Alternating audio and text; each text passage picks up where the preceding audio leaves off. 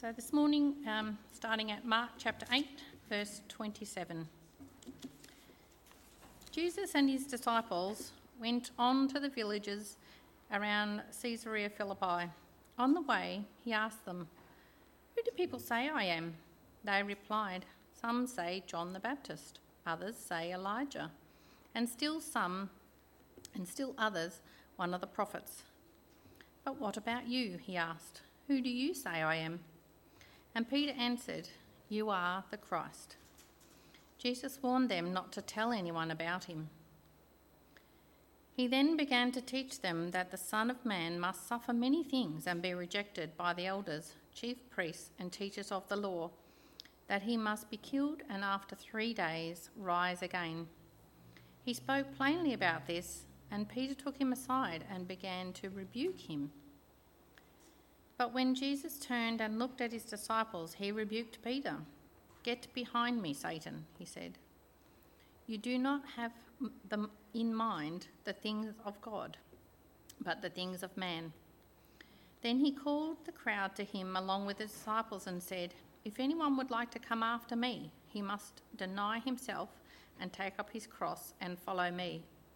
For whoever wants to save his life will lose it but whoever loses his life for me and for the gospel will save it. What good is it for a man to gain the whole world yet forfeit his soul? Or what can a man give in exchange for his soul? If anyone is ashamed of me and my words in this in this adulterous and sinful generation, the Son of Man will be ashamed of him when he comes in his glory in his Father's glory with the holy angels. And he said to them, I tell you the truth. Some of you who are standing here will not taste death before they will see the kingdom of God come with power. Good morning, everyone. uh, yeah, very warm welcome to you, and uh, uh, lovely to have you if you're watching us on the live stream as well. Um, great to have you with us today. Uh, we're going to pray and then we're going to have a look at uh, that uh, passage which Tara read from us, uh, for us from Mark's Gospel.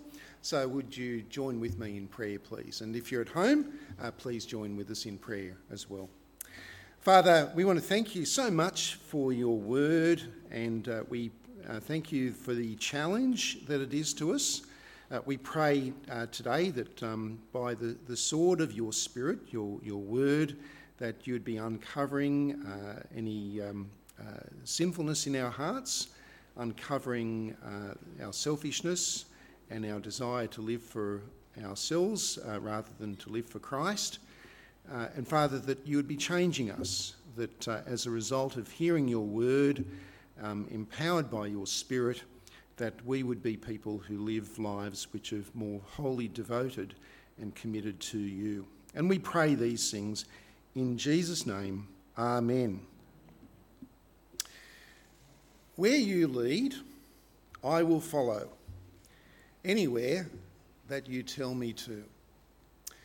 Um, Benjamin, where does that song come from? Where you lead, I will follow. Anywhere that you tell me to. He's thinking about it. Your favourite album from the 1970s? He's a, not Boney M. No, no, that's uh, a song which was sung by Carole King uh, in the Tapestry album. But I think we've just learned something about uh, Benjamin's desire for, uh, or his uh, interest in Boney M. And uh, that he knows about Carole King singing Tapestry. I understand one of your favourite albums he is an old soul, Benjamin from the 1970s. Where you lead, I will follow anywhere. That's a big promise, isn't it? That's a massive promise. I mean, uh, if you were going to make a promise like that, if you were going to promise to follow someone unconditionally, then uh, you'd want to know a little bit about that person, wouldn't you? And I reckon I'd want to know what following them is going to be like and where it's going to lead to. Where you lead, I will follow anywhere that you tell me to. Now, what about um, following Jesus because he's the one who we profess to follow, isn't he? We profess to follow Jesus. And uh, we've seen as we've been looking through uh, Mark's gospel that uh, Jesus didn't have much trouble attracting followers, did he? Uh, because everywhere he went, uh, the crowds gathered around Jesus, and when he moved from one place to another, the crowds followed him. In fact, uh, it sometimes became a little bit overwhelming that there were so many people that were following Jesus that Jesus had to sometimes leave them and uh, go and find a, a quiet place, a place that was remote, a place where he could get away from the people who were trying to follow him. Thousands of people, literally thousands of people, followed Jesus wherever he went. But what does it mean to truly follow Jesus? That's a different question, isn't it? And what should it mean for us to follow Jesus? And this, the first question I think that we'd have to answer if we're thinking about whether or not to follow Jesus is the question of, uh, well, we want to know a bit more about him. We want to know who is this Jesus? And, and in Mark's gospel, that's been the, the question which has been threaded through uh, the, uh, the chapters as we've looked at them uh, so far, because uh, Jesus, uh, he amazed people with his teaching, he astonished people with his healings, he even frightened people, didn't he, when he was walking on water. And so the burning question has been who is he? I mean, we know that he's Jesus from Nazareth, but who is he really? Who is this man that he can heal the sick? Who is this man that even the wind and the waves obey him? Who is this man that he can drive out demons? Who is he? And what will it mean to follow him? Now, if you'd like to open up your Bibles at, uh, can I get you open up your Bibles at Mark chapter 8? At Mark chapter 8, and uh, we're going to be starting off at verse 27, where we see that Jesus and his disciples have they've been on the move, and uh, they've now come to uh, an area uh, which is in the very uh, northern part of the borders of ancient Israel, and it's the villages. He's travelling around. They're travelling around the villages that are centred around the city of Caesarea Philippi. Caesarea Philippi. And as I say, this is in the far north of the ancient borders of Israel. And I say that it is in that area because Caesarea Philippi um, still exists today. Uh, Caesarea Philippi is a, a, thriving city. In fact, I've known people who, uh, who were born there and grew up there in Caesarea Philippi. But it doesn't sound particularly Jewish, does it? And there's a reason for that.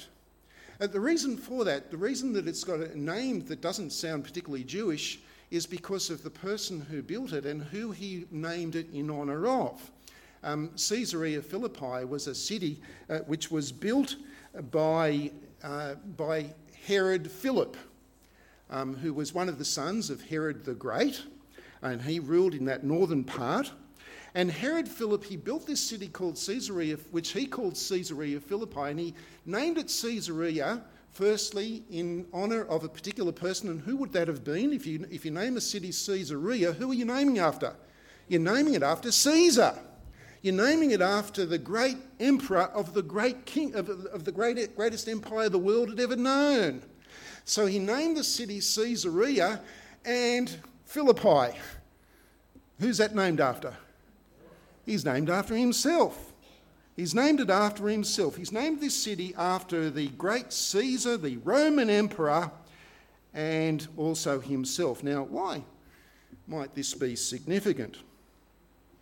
Is this just sort of interesting historical information that I've given you? Well, maybe, but I think there, there is some significance in this because it is around in the villages around this city. It is in the villages which are centred around Caesarea Philippi, this city which is honours, which is devoted to, which is to, to the most powerful ruler in the world, that Jesus poses the question to his disciples Who do people say that I am?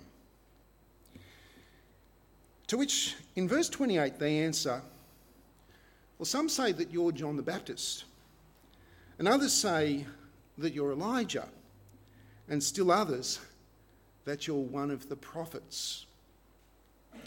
Now, um, that's the popular opinion about Jesus. But why would people think that way? I mean, why would people think that Jesus was the prophet Elijah, who had lived centuries beforehand and who didn't die? He was taken up in a whirlwind. Uh, why would they think that he was John the Baptist? I mean, John the Baptist had only recently been executed. Why would they think that he's John the Baptist come back to life? Well, this is really about a great, the great Old Testament promise. Uh, the Old Testament promised that one day that God would send his king, that God would send his chosen king who would sit on the throne of David and would rule not just Israel, but would in fact rule a kingdom which would extend around the, around the globe. It would be a kingdom of the, uh, that would, of, he would rule this in the entire world.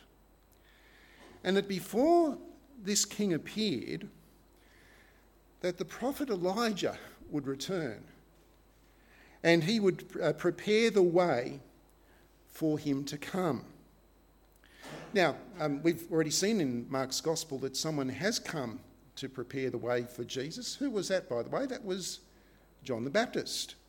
And uh, when we uh, look at the accounts of John the Baptist and what Jesus says about John the Baptist, we see that John the Baptist is actually the Elijah figure. He is the one who the prophet Malachi had said would come to prepare the way for the king. And so some say that Jesus is he's just one of the prophets. Um, others say, but when others say that he is Elijah, or that he is John the Baptist, what are they saying about Jesus? Well, they're saying that he is special. And as we saw last week, that they said that he does everything well. He is a, an astonishing person, but that's it. He's the one who prepares the way for the king, but he's not actually the king will be waiting for someone else to come after him if he is Elijah or if he is John the Baptist. That's public opinion. And so now Jesus turns to his disciples and he eyeballs them and he says, Well, look, never mind public opinion. What about you? Who do you say that I am? And by the way, um, how would you answer that question if someone were to ask you, to you, who do you say Jesus is? Uh, would you be able to say that Jesus is my Lord? Would you be able to say that Jesus is my Saviour? What would people say? Well, the Apostle Peter, he, um, he doesn't get, always get things right, does he?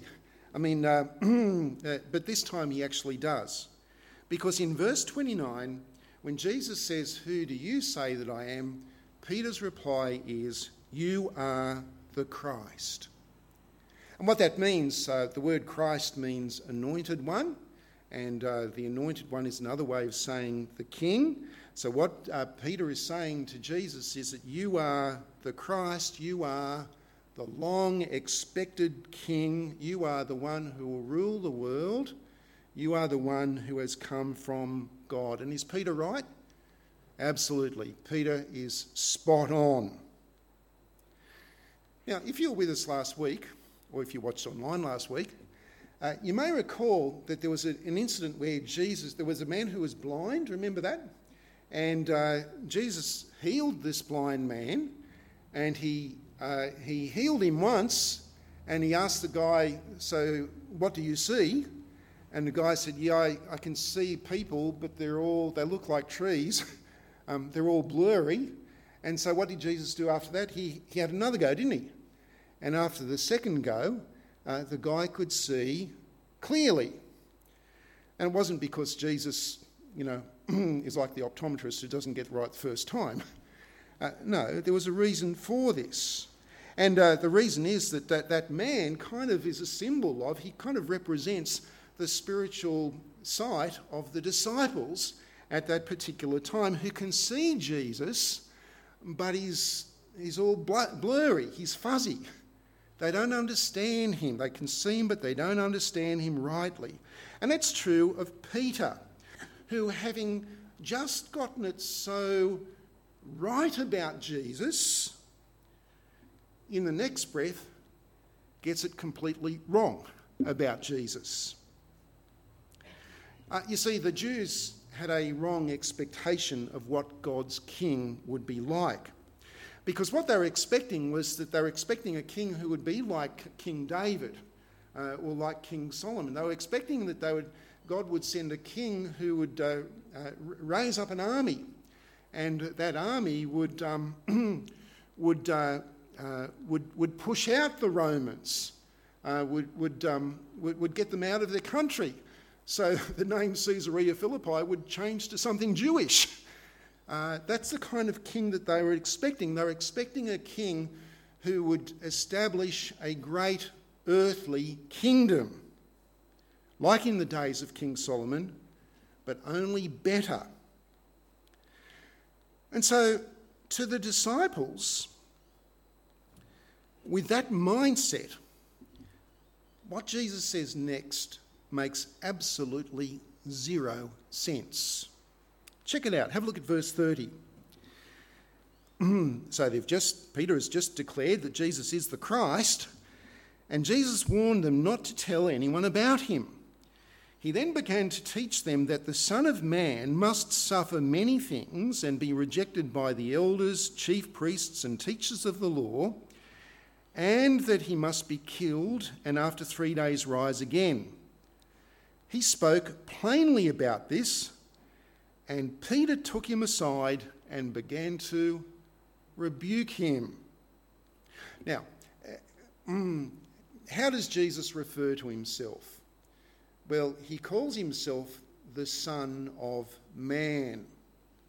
And that's a term uh, that was not uncommon uh, in, in, those, in those days, but it has a specific reference when it comes to speaking about the Christ, the Lord's King. Uh, because uh, in the Old Testament book of Daniel, in Daniel chapter 7, there is a, there's a prophecy, it's a, it's a vision uh, about God's coming king.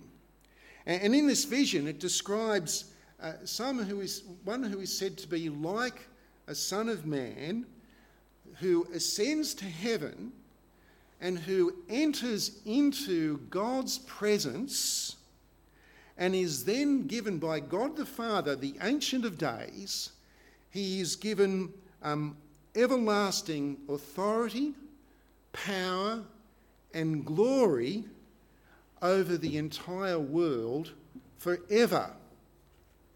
He's made king. And so, Son of Man, Christ, um, it, it is just as Peter said Jesus is God's king. But instead of defeating the Romans, this king would be rejected. He would be rejected comprehensively by the religious leaders of Israel, the elders, the chief priests, the teachers of the law. The whole lot would reject him and he would suffer and he would die. Which is not what they're expecting. I mean, what sort of king suffers and dies? Uh, they, they expected a king who would win the battle, not a king who would die in the battle. And so here's Peter. Uh, Peter, he's the disciple who always says the, uh, says the things that the other disciples think would be too dumb to say. but they're all thinking it. This is Peter. And, and in verse 32, he, he kind of he takes Jesus off to the side for a private chat about this.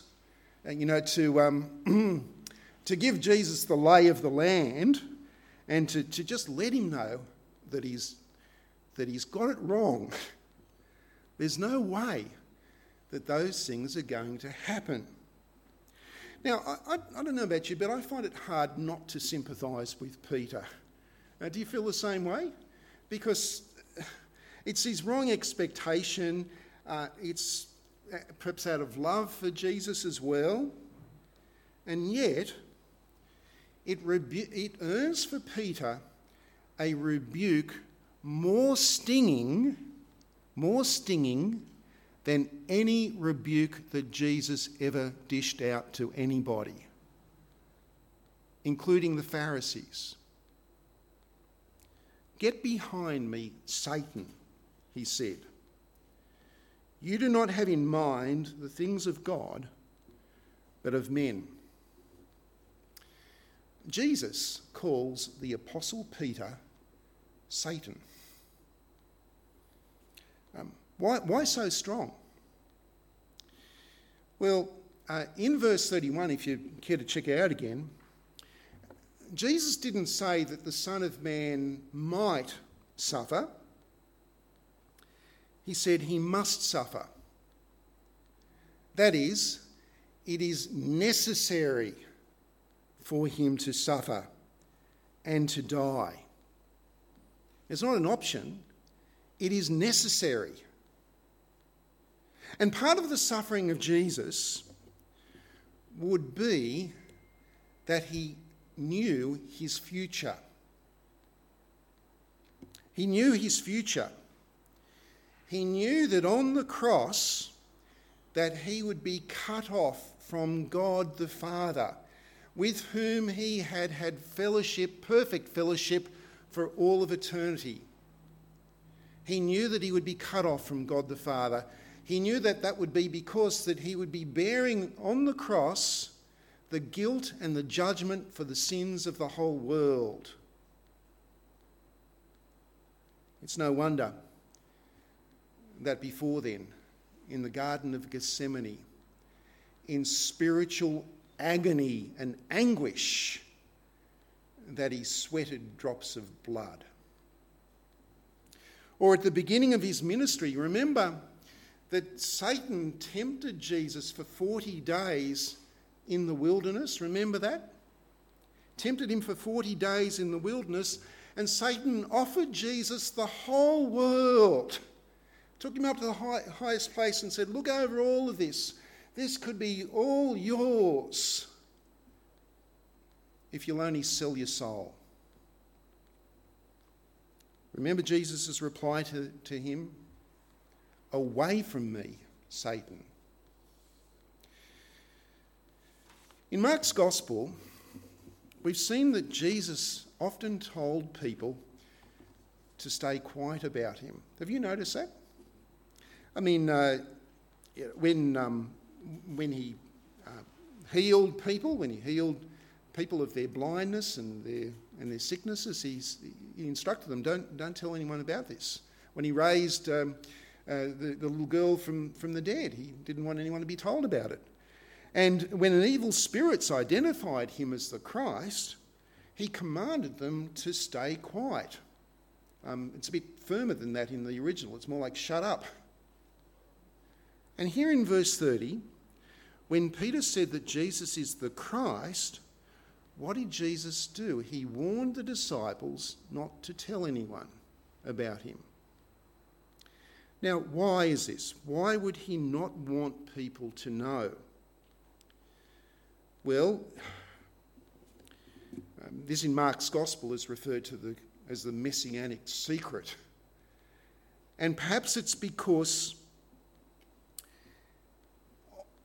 of the journey that he is taking to the cross.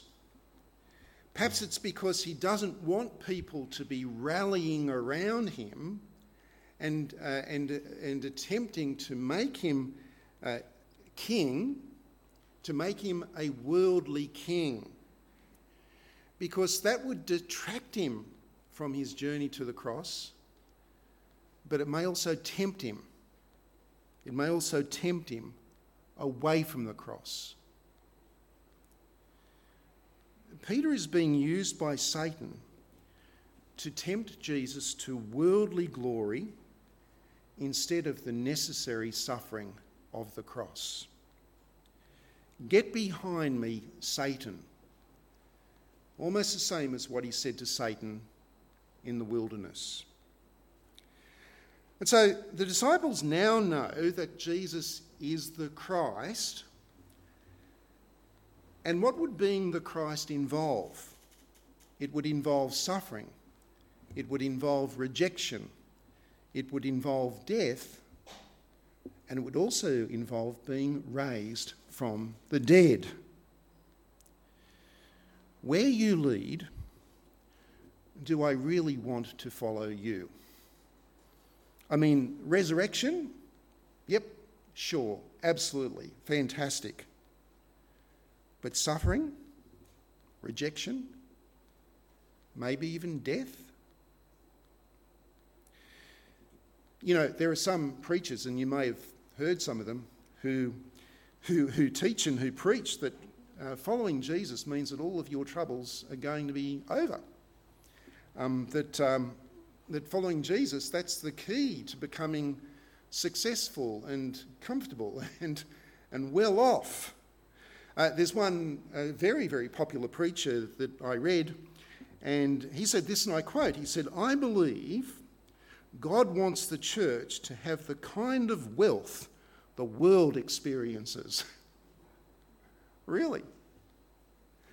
And in, it fits well with our culture, doesn't it? Because in our culture, the temptation is for Christians to think that we can, we can follow Jesus, yes, but with still so much of life being about me, about my needs, about my desires, about my preferences, about my privileges, about my will, about my whatever.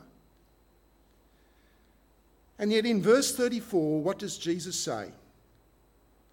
Have a look at it. If anyone would come after me, he must deny himself and take up his cross and follow me. That's not very attractive, is it? it's, not, you know, you, are not going to read that in How to Win Friends and Influence People. Um, he's, he's not talking about wearing a cross around your neck, by the way. No, he's talking about giving up your life. I don't think a cross necessarily captures it for us, does it? Because we've kind of sanitised that. You know, people wear crosses as ornaments and stick them up in the, you know, places in their houses, etc. But a cross, it's like a, it is. It was an instrument of brutal death. That's what it was. He's not talking about something pleasurable or comfortable or convenient. He's talking about giving up your life, just as he did for us. He goes on in verse 35 For whoever wants to save his life will lose it. But whoever loses his life for me and the gospel will save it. I mean, what does he mean? That seems like a paradox, isn't it? I mean, if you save your life, you, you keep your life. If you lose your life, you lose your life. But Jesus says, no, it's the opposite. If you save your life, you'll lose it. If you lose your life, you will save it. What does he mean by that? Well, I've had friends, and I know some of you um, have as well. I've had friends who have uh, professed Christ and have been uh, active in Christian ministry, and friends who I have uh, enjoyed uh, Christian fellowship with them, but who over time have been seduced by the, the evil one. And they've been seduced into thinking that life actually is uh, more about this world and, and its, uh, its pleasures. And when I look at them now, they might look like they're doing really well in life, you know, with their uh, successful careers and with their relationships and with their big fancy houses and so on, uh, they look like they are living the good life,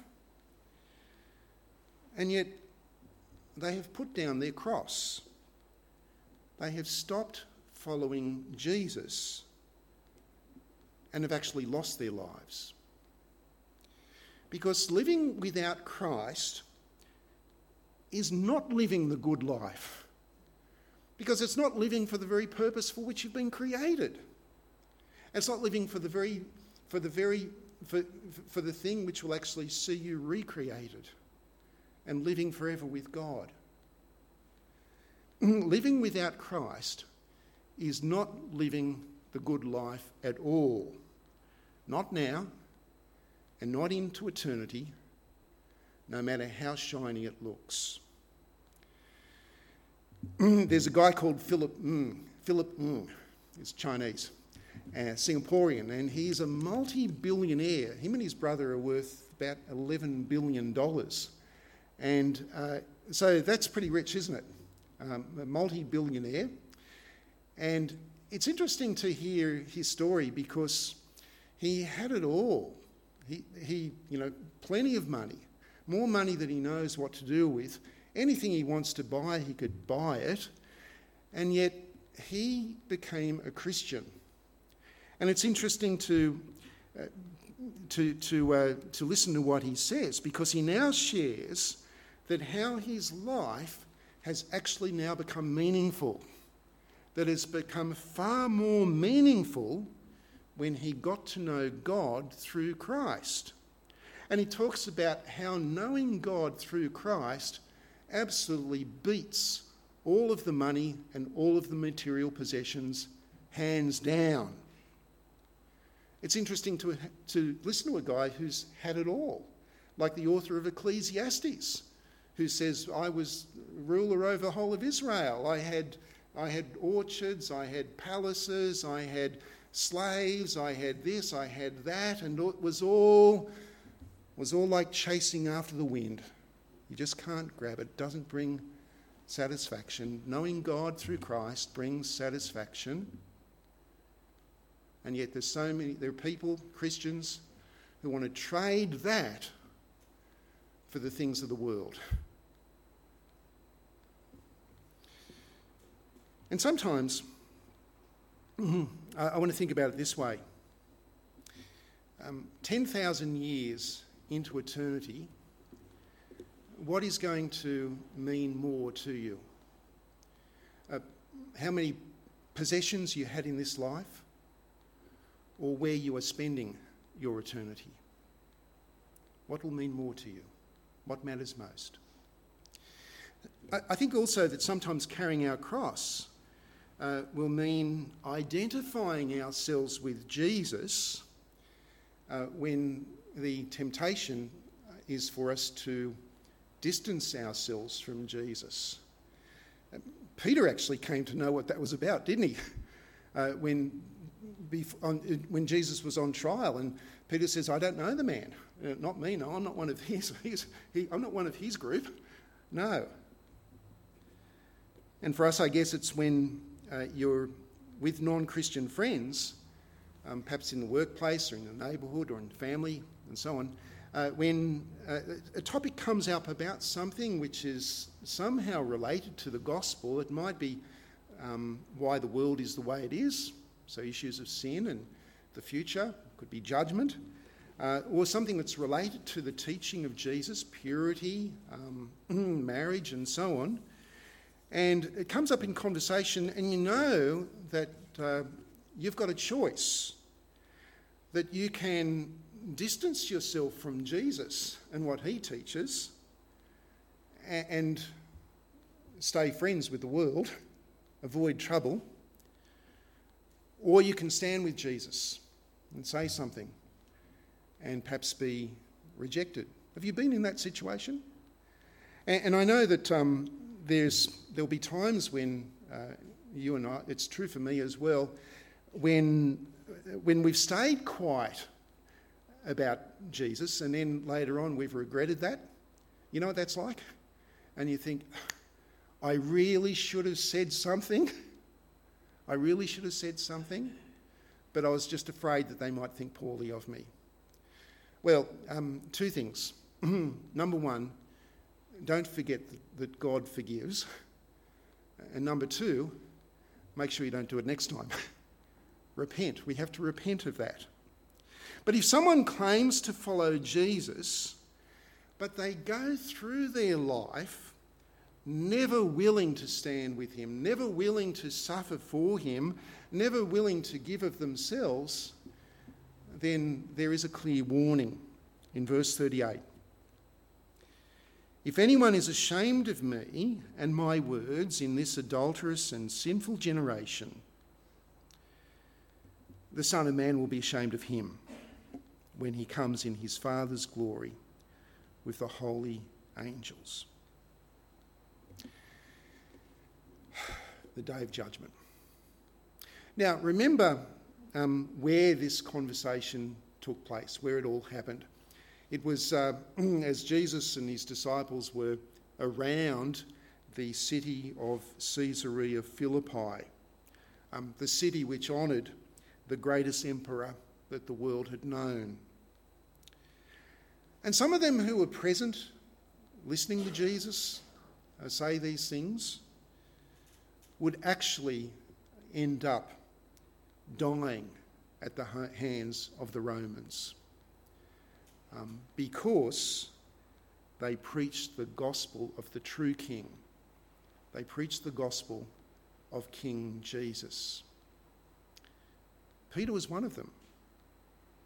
Now, they didn't know that at the time, but for them, Jesus made a stunning promise in chapter 9, verse 1 that before they tasted that death, that they would get a taste of God's kingdom in its power. When, as we'll see next week, Moses and Elijah miraculously appeared with Jesus in stunning, dazzling, heavenly glory. Where Jesus leads, will you follow? Anywhere that he tells you to. Friends, he leads us to life. He leads us to true life. He leads us to eternal life. But the journey is by way of the cross for him and for us. Let's pray. Father, we thank you for the Lord Jesus. We thank you that, uh, uh, that though he knew that he would suffer so profoundly on the cross, that he never, nevertheless uh, set his sights towards Jerusalem, that he took that journey, knowing that through the, his death on the cross that our sins would be paid for and your kingdom would be established. Father, we pray that we would have that vision of the heavenly exalted Lord Jesus uh, as we too go through this life, that we would not be detracted, that we would not falter, that we would, that we would follow Him no matter where that takes us, knowing that He has gone there before us and knowing of our eternal home in your eternal glory. And we pray that through that, as, Christ, as people see Christians actually prepared to suffer for our faith, that others would be drawn to Jesus as well. And we pray this in his name. Amen.